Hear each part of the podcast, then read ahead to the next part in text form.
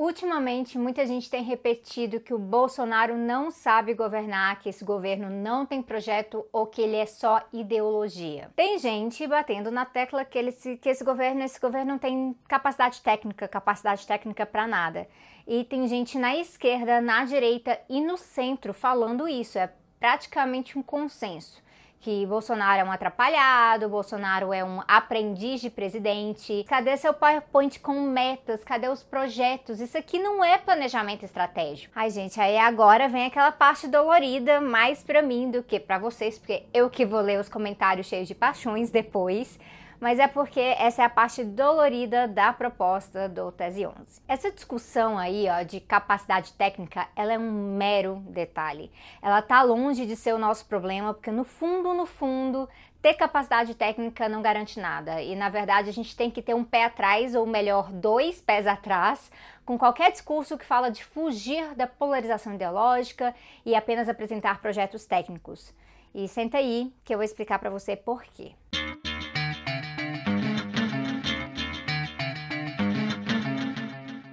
Tá o maior bafafá, porque todo mundo do campo anti-Bolsonaro achou linda a surra que o ministro da Educação levou esses dias. Um monte de deputado expôs que sim, o cara é um incompetente. Eu não vou questionar isso. Eu nem vou questionar que é um absurdo o ministro ser tão incompetente assim. Nós precisamos de gente competente governando o país. A gente está de acordo com isso, né? A gente está de acordo. Acontece que dos vários discursos né, dali, o que viralizou foi justamente da deputada Tabata Amaral, e eu não vou discutir a deputada aqui, não é sobre ela, não vou falar da sua trajetória de vida e tal, até porque eu me interesso no que as pessoas defendem hoje, não tanto com a sua história individual. É, vocês sabem, né, você pode ter uma história sofrida de superação individual e hoje colar junto com o Banco Mundial, ou você pode ter nascido podre de burguês e ter se tornado ninguém mais, ninguém menos do que Friedrich Engels que me chamou a atenção na fala da Tabata, e eu tenho palpite que essa é uma das razões, uma das razões, para falar dela ter se destacado e viralizado, e portais de esquerda e grande páginas de progressismo liberal, tipo Catraca Livre, Quebrando o Tabu, terem achado tu, tudo lindo, é que no fundo a fala dela não provoca reflexão alguma sobre estrutura. E se ela não provoca reflexão alguma sobre estrutura, ela não acirra os ânimos da nossa conjuntura que está super polarizada ideologicamente. É uma fala de sensatez do senso comum. Tipo, que porcaria é essa que o ministro da Educação não tem nem dado sobre educação no Brasil? Todo mundo que tem o mínimo de sensatez vai se indignar junto, né? Isso aqui não é planejamento estratégico. A fala da Tabata tá certinha sobre isso. Esse é um governo de presidência e ministros incompetentes. A questão é que a gente sempre soube disso, não tem nenhuma novidade nessa constatação. Quando ela fala assim, eu esperava muito mais do senhor em três meses de trabalho. Bom, eu não. Ou Saio dessa reunião extremamente decepcionada. Eu sei que faz parte do jeito que eles dialogam ali, mas sério? sério, a gente sabia que esse governo seria assim. Até o Paulo Guedes, que é supostamente o cara de grande capacidade técnica, ele não é um cara que vai apresentar nada para ser sabatinado, porque ele simplesmente não precisa. E é disso que eu tenho que falar para vocês, porque por mais que o Bolsonaro e seus ministros sejam incompetentes, aprendizes e tudo mais, o governo em si ele não é incompetente, porque não são esses caras que fazem os projetos técnicos para começar, são servidores públicos. E eles fazem orientados ou amordaçados por um projeto político que é ruim com diretivas que vêm daqueles que têm o maior interesse em Bolsonaro ser um atrapalhado para eles simplesmente mandarem por trás de tudo. Esse governo aqui, ele não foi eleito para apresentar capacidade técnica, ele não foi eleito para governar em cima de evidência. Olha a campanha, gente. Os únicos momentos em que o Bolsonaro usou esse tipo de discurso foi para catar eleitor liberal que tinha desgosto pelo PT e tinha que crer que o cara iria focar em competências para acabar com a corrupção e a mamata. Mas olha, o grande empresário, o cara do banco, do mercado financeiro, ele não estava nem aí para isso, porque esse governo veio para ser governado por eles, com capacidade técnica burguesa, de portas fechadas, e o resto dos representantes só estão aí para facilitar isso. Esse vídeo aqui, que eu vou deixar aqui, uh, do Humberto, do Saia da Matrix, ele é ótimo porque ele dá detalhes sobre isso, sobretudo nessa questão econômica. No fundo, nada disso é sobre capacidade técnica de fulano ou de ciclano. No fundo, nunca é sobre um projeto específico apresentado no PowerPoint. É sempre projeto, sim, mas é sobre projeto político. E isso, meu bem, é sobre ideologia. Não é sobre simplesmente ter gente competente. É sobre que gente está sendo competente e com que objetivo. Para isso, bora recapitular umas coisas velhas, bem velhas daqui do canal. Os episódios 4 e 7 são sobre dois conceitos acerca do problema de despolitização. Para quem não sabe, despolitização é um dos meus focos de pesquisa. Esses dois tipos de despolitização são pós-política e ultrapolítica. Quem conheceu o canal na eleição já deve estar um pouquinho mais familiarizado com o conceito de ultrapolítica, porque eu falei até disso no canal da Débora Baldin também. Estamos saudades da Débora, né, gente? E agora tá para sair o meu livro, onde eu explico com todos os detalhes sobre isso, e esse é um bom momento para você se inscrever aqui no canal para acompanhar tudo isso um pouquinho mais de perto.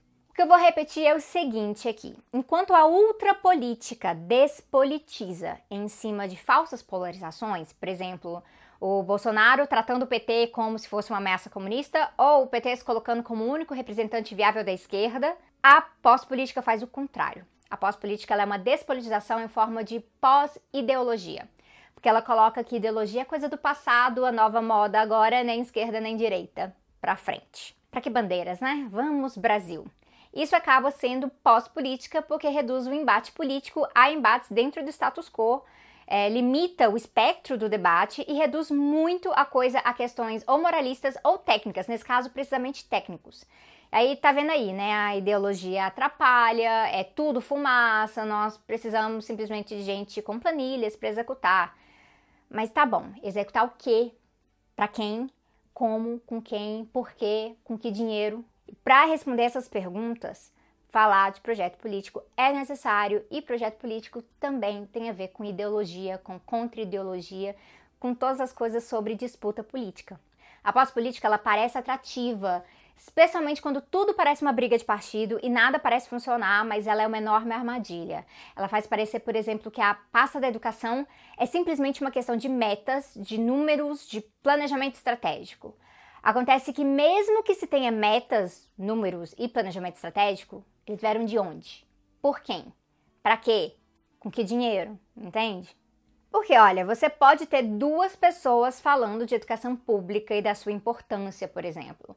É, tipo eu no meu mestrado em economia política, em que eu especializei em educação e eu publiquei inclusive artigo criticando as propostas do Banco Mundial para a educação pública no Brasil.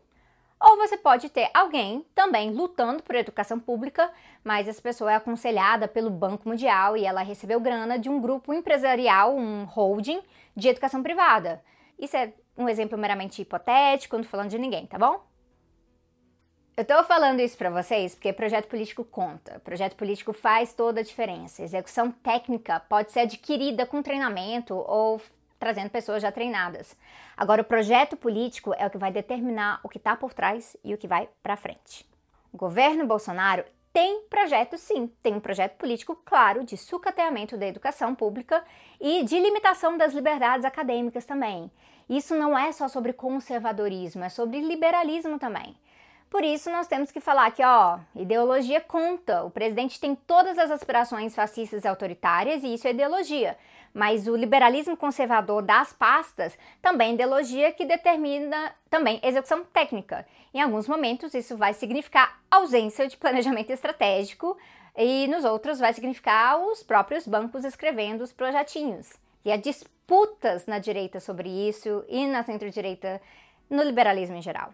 Entender isso é importante não só para entender o governo Bolsonaro, mas para entender que o discurso nem esquerda nem direita, é, que ideologia não importa, não faz dele um discurso adequado.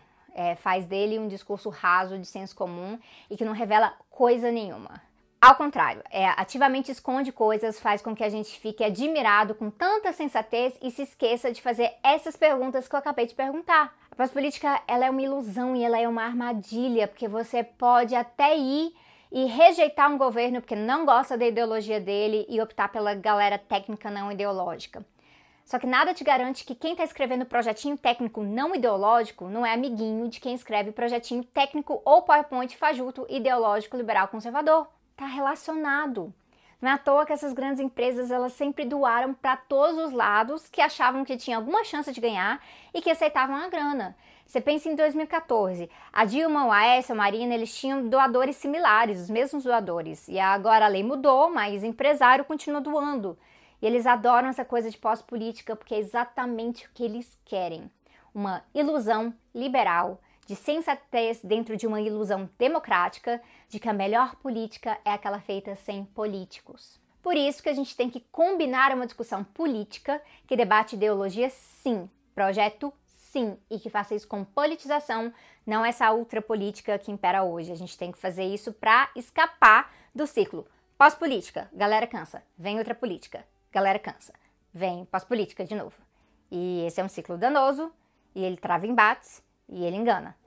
E ele engana bonito quando a gente chega na pós-política, porque o verdadeiro final da frase, nem esquerda, nem direita, para frente, é nem esquerda, nem direita, capital, empresarial, neoliberal. É isso aí, galera. Quem não tá inscrito, se inscreve aí. Quem ainda não conhece lá no Instagram também, onde eu tô sempre falando com as pessoas, corre lá pro Instagram. O Twitter eu tô deixando um pouquinho pra lá esses dias.